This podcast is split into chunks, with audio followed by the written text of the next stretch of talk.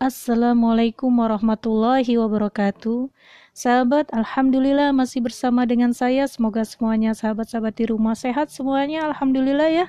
Tetap dalam kondisi keimanan dan kesehatan yang prima. Alhamdulillah.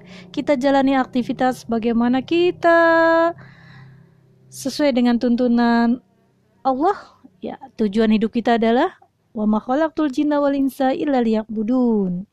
Ya, tidaklah Allah ciptakan jin dan manusia, kita nih manusia, kecuali untuk beribadah kepada Allah. Ya, hari ini dengan bahagia sekali saya memper ini ya, membahas bukan memper lagi. Membahas bagaimana cara mengenali diri sendiri menurut psikologi. Oke, sahabat menjalani proses untuk mengenal siapa diri kita ya yang sebenarnya mungkin akan terasa sangat sulit. Ya kan? Iya, tetapi jika sahabat mau menyediakan waktu dan berusaha melakukannya, memiliki pengenalan tentang siapa diri kita sebenarnya yang akan menjadi sebuah pengalaman yang sangat berharga dan tentunya sangat bermanfaat sekali untuk diri kita sehingga karakter kita kita lebih tahu apa dan keinginan kita dan bagaimana kita mensikapi diri kita sendiri yang kadang hmm, kok saya begini ya gitu. Nah, baik sahabat, jika kita bisa mengenali diri sendiri secara objektif dan jujur ya, kita bisa belajar menerima diri sendiri dan mengerti cara-cara untuk membuat diri kita lebih berkembang lagi dari hari ke hari, dari hari ke hari. Oke, okay, apa itu? Ada 13 trik atau cara mengenali diri sendiri menurut psikologi. Ya, ini saya kutip dari Mas Arbi ya, dari uh, blognya Mas Arbi Suharyanto.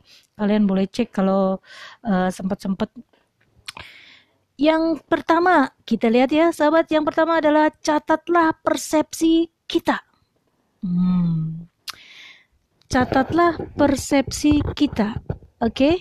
Siapkan, sahabat, ya, ballpoint, kertas, lalu tulis sebuah uraian yang menjelaskan tentang diri kita. Hmm, saya siapin ya. Buatlah penjelasan ini serinci mungkin.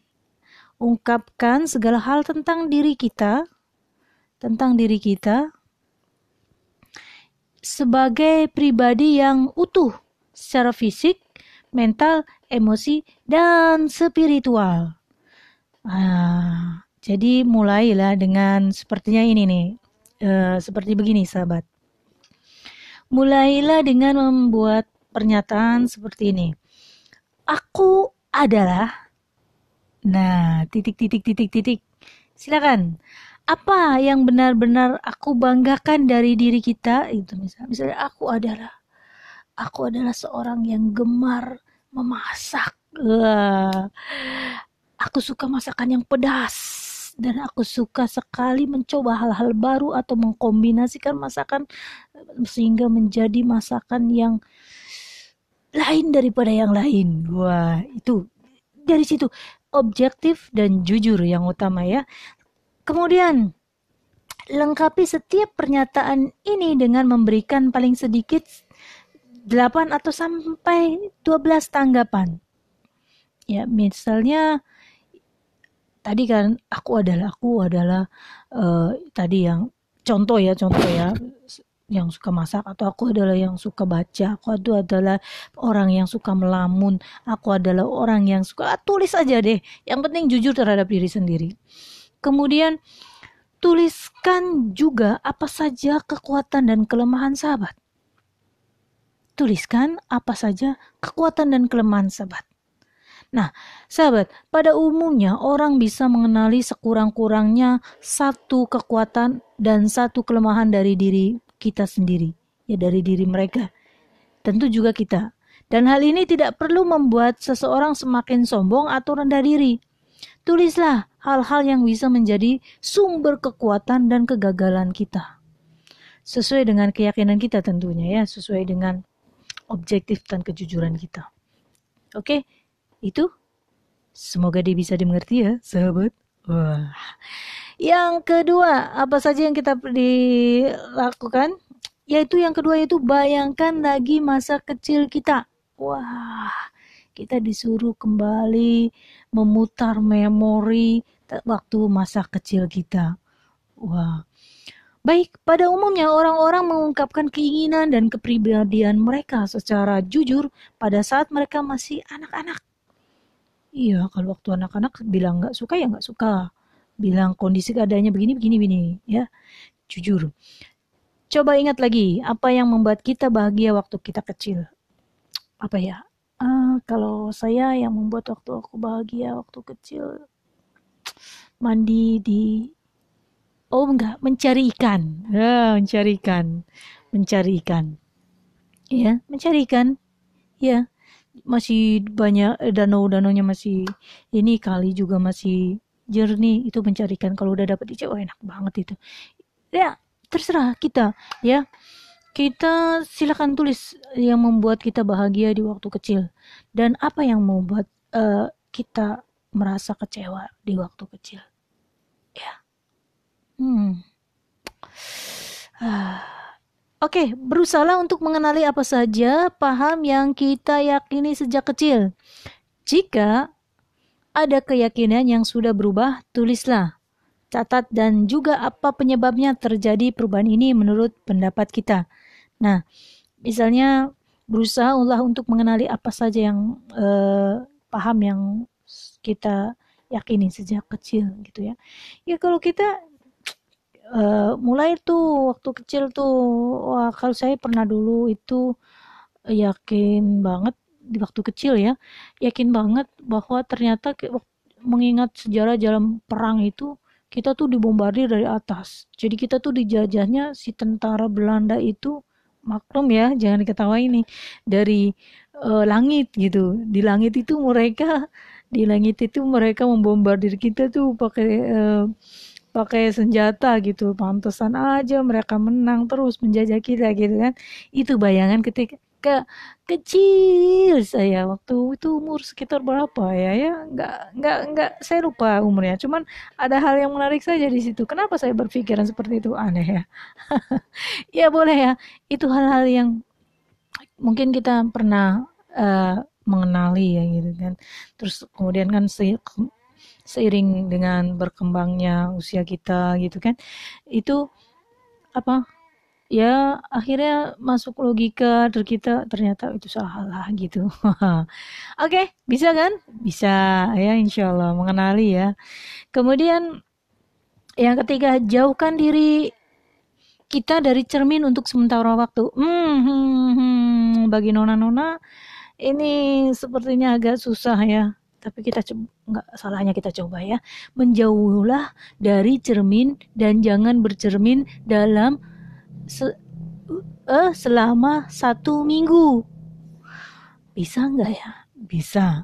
Apa manfaatnya? Ya cara ini akan menghentikan kita melihat-lihatan deh ya. Kita tatap-tatapan dengan diri sendiri. Kita coba menghentikan itu selama satu minggu ya.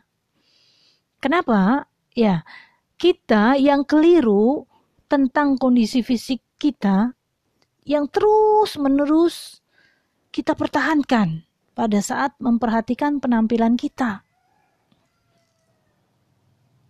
Jadi kadang gini, uh, sederhananya, mungkin ada hal yang kita nggak sukai dari fisik kita ya, atau dari bagian di wajah kita atau apa gitu. Nah kita terus ya uh, memikirkan itu dan mempertahankan bahwa itu hal yang buruk untuk kita. Nah, kita coba stop, jangan melihat cermin selama satu minggu. Rasakan pengaruhnya ada perbedaan apa. Oke, baik. Berikutnya kita lihat yang keempat. Yang keempat itu perintahkan agar kebisingan di dalam kepala kita bisa tenang. Iya. Sahabat pernah nggak kita itu kepalanya banyak sekali hal-hal yang mikirin inilah, mikirin itulah, mikirin ono lah, ya banyak sekali. Ya, hidup bisa terasa begitu penuh dengan tuntutan dan pikiran, kita sendiri bisa menarik kita ke ratusan arah yang berbeda-beda pada saat yang bersamaan. Atur rencana kegiatan kita untuk beberapa minggu agar kita bisa meredakan kecemasan pikiran dan meredam percakapan negatif tentang diri sendiri. Diredam ya. Dan yang biasanya hanya membuat jadwal kita menjadi semakin padat. Kita coba redam di situ. Kita tenangkan dengan dengan apa? Aduh, besok ini nih, besok ini tuh, besok itu loh, gitu kan. Nah, kita schedulekan, kita jadwalkan sehingga kita uh, bisa terurai. Misalnya hari Jumat jadwal bersih-bersih yang bisa dilakukan sepekan sekali. Misalnya apa itu? Mengganti spray gitu kan? Misalnya mencuci mengganti apa handuk gitu itu seminggu sekali gitu ya.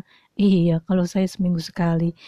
Itu di hari Jumat khususkan waktunya di hari itu gitu atau di hari di akhir pekan di Ahad gitu. Ya itu bisa dilakukan seperti itu. Atau kita punya jadwal schedule pengen ilmu ini pengen ilmu itu pengen belajar ini pengen belajar itu. Jadwalkan saja ya. Jadwalkan saja dan kebetulan sekarang enak banget ya. Ilmu itu nyebar di YouTube di mana gitu kan di Google itu banyak. Ah kita harus menjadwalkan apa yang kita inginkan. Misalnya seperti sekolah aja ada jadwal-jadwalnya. Misalnya jadwal hari Selasa kita khusus belajar akidah. Akidah terus asal misalnya hari Senin kita khusus belajar bahasa Arab. Ya udah khususin bahasa Arab jadi hari Selasa kita khusus belajar ya belajar yang lainnya, terus begitu. Begitu seterusnya. Ya. Kemudian berikutnya, mintalah yang kelima ini sahabat, mintalah orang lain agar mau jujur kepada kita. Mintalah orang lain agar mau jujur kepada kita. Maksudnya, kita harus melihat diri kita dari sudut uh, orang lain ya dari melihat baru yang baru dari orang lain. Seseorang mengenal kita dengan baik biasanya bisa mengenali kita dengan siapa diri kita sebenarnya. Ya, nggak apa-apa. Misalnya kita minta nih, sahabat. Eh, kita punya suami baik.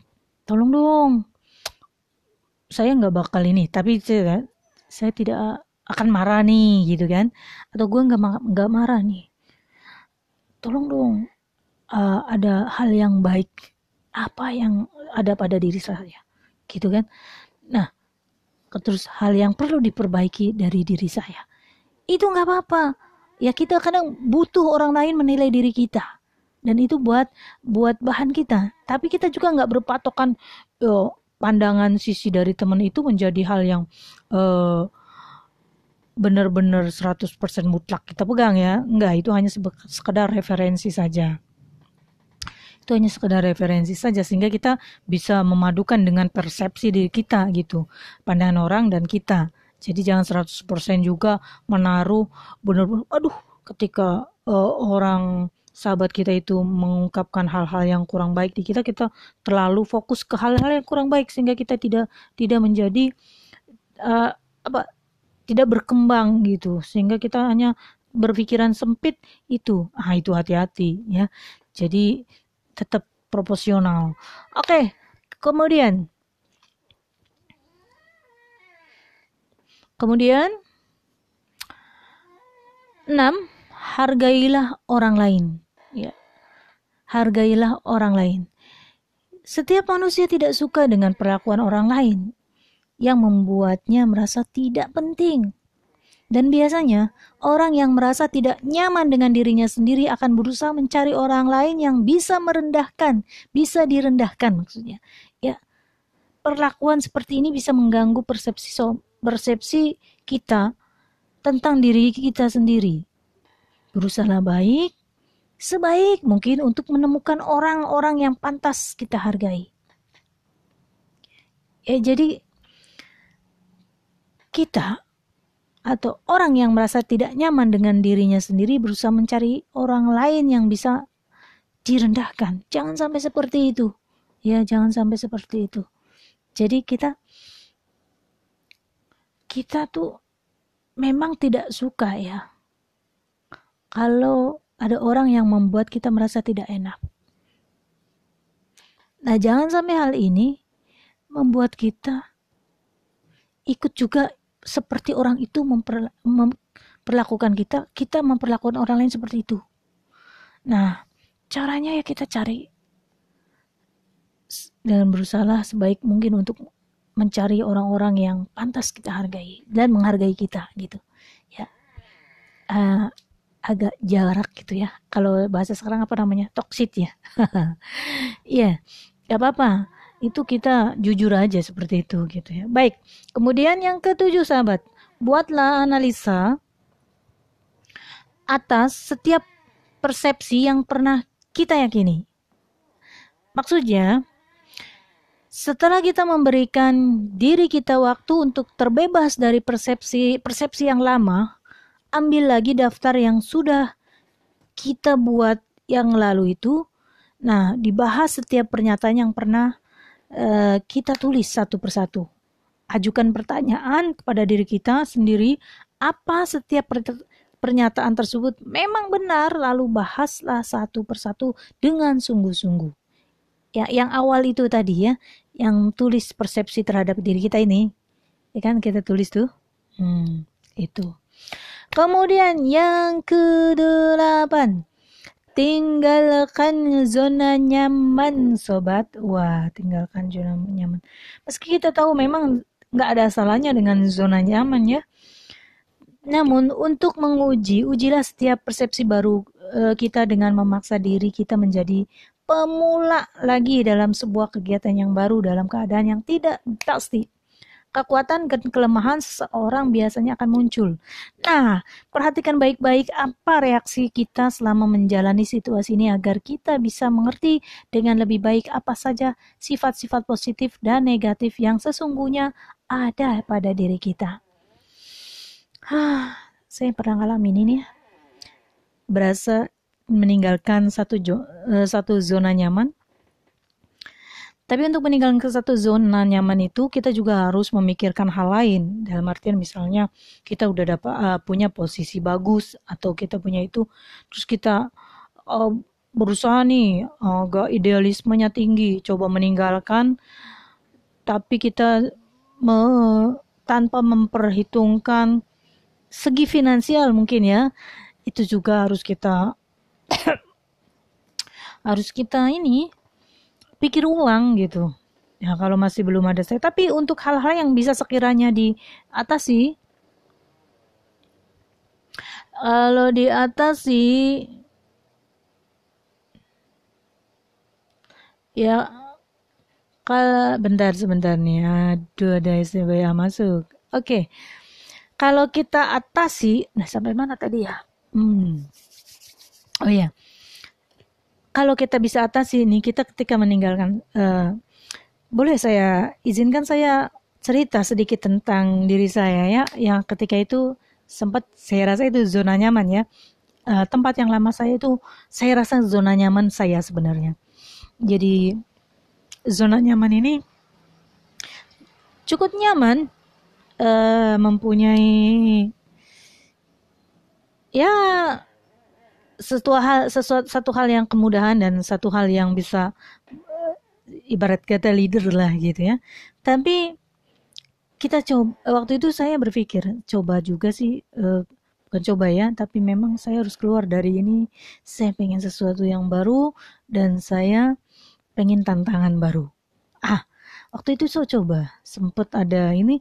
Nah, baru ketemu, bener ada reaksi-reaksi Ya, ketika kita di tempat yang baru, kita tahu kekuatan dan kelemahan kita yang betul-betul secara objektif. Jujur, oh ya saya tuh kurang di sini gitu kan. Oh iya, saya tuh ini di sini gitu. Dan akhirnya gitu, tantangan baru ini membuat saya semakin berpikir ya menurut saya menurut saya ada perubahannya gitu dari segi pola pikir, dari segi uh, cara menghadapi situasi dan dari segi ya kedewas kedewasaan ya. Hmm, walaupun saya memang sudah dewasa dalam artian tua. Tapi sobat, ya ya itu hanya sekilas ya. Jadi kalau memang ada win-win solution ya kita coba tantangan baru, tinggalkan zona nyaman, rasakan ada apa ada tantangan baru dan kita rasakan ada peningkatan di apa di diri kita gitu kan.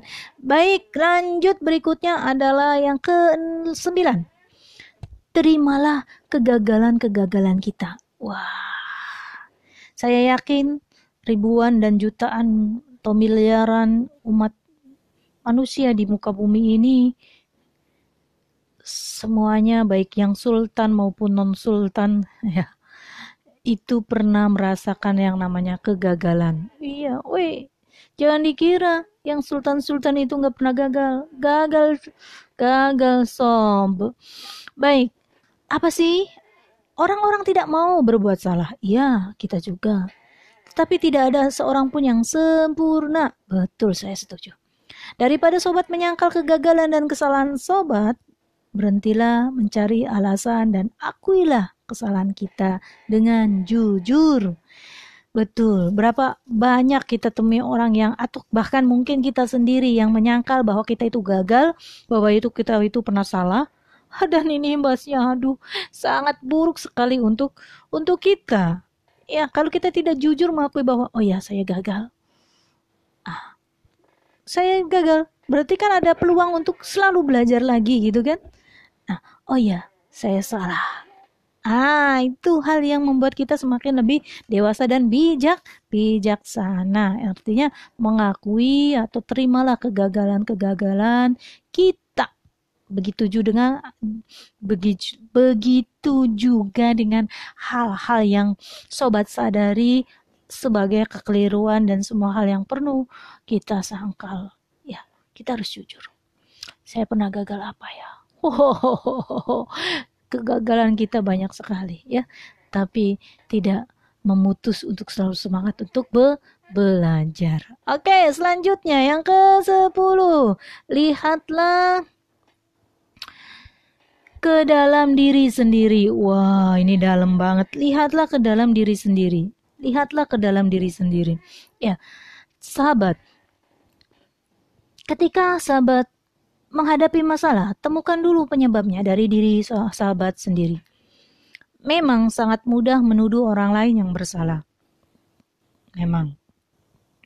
Tetapi agar kita terhindar dari sifat egois yang tidak wajar, kita harus bertanya kepada diri sendiri, apakah kita juga bersalah dalam situasi ini? Ah, ini untuk mengawali hidup yang bahagia ya. Kita harus selalu me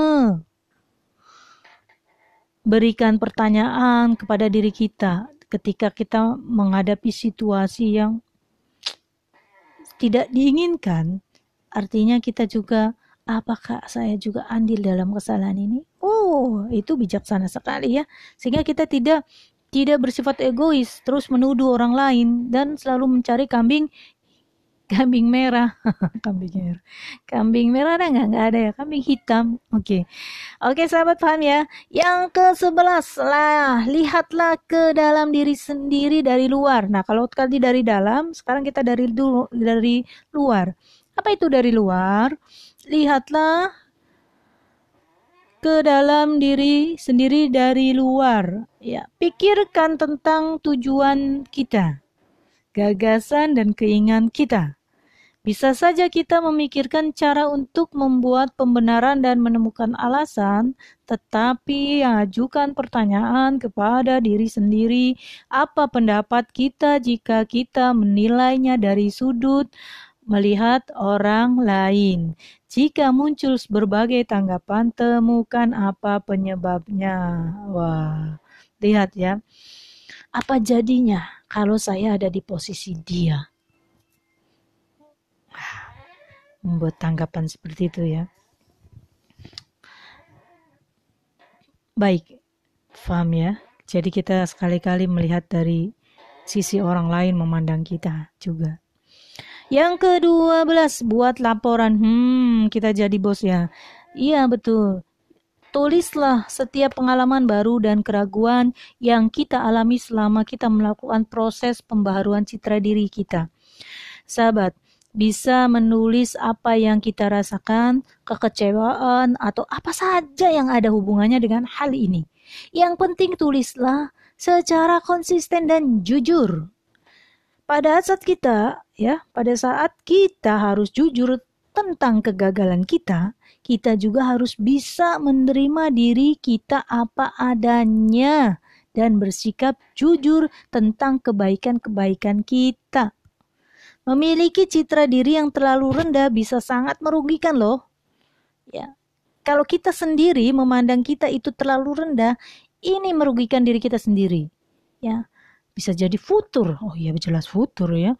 Kemudian sama akibatnya jika memiliki citra diri yang terlalu tinggi. Ya, untuk yang terlalu tinggi juga. Kita memandang diri kita terlalu mempunyai citra diri tinggi juga bahaya. Ya, bisa jadi somse. Apa itu somse? Nah, sahabat tahu. Senang sekali. Ya, baik yang terakhir sahabat ya. Dari pertemuan ini yang terakhir adalah ajukanlah pertanyaan kepada diri sendiri. Kita ingin menjadi orang seperti apa? Ah, ya betul ini. Sahabat, pertimbangkan lagi siapa orang yang pernah kita anggap pantas sebagai panutan untuk menjadi diri kita seperti dia.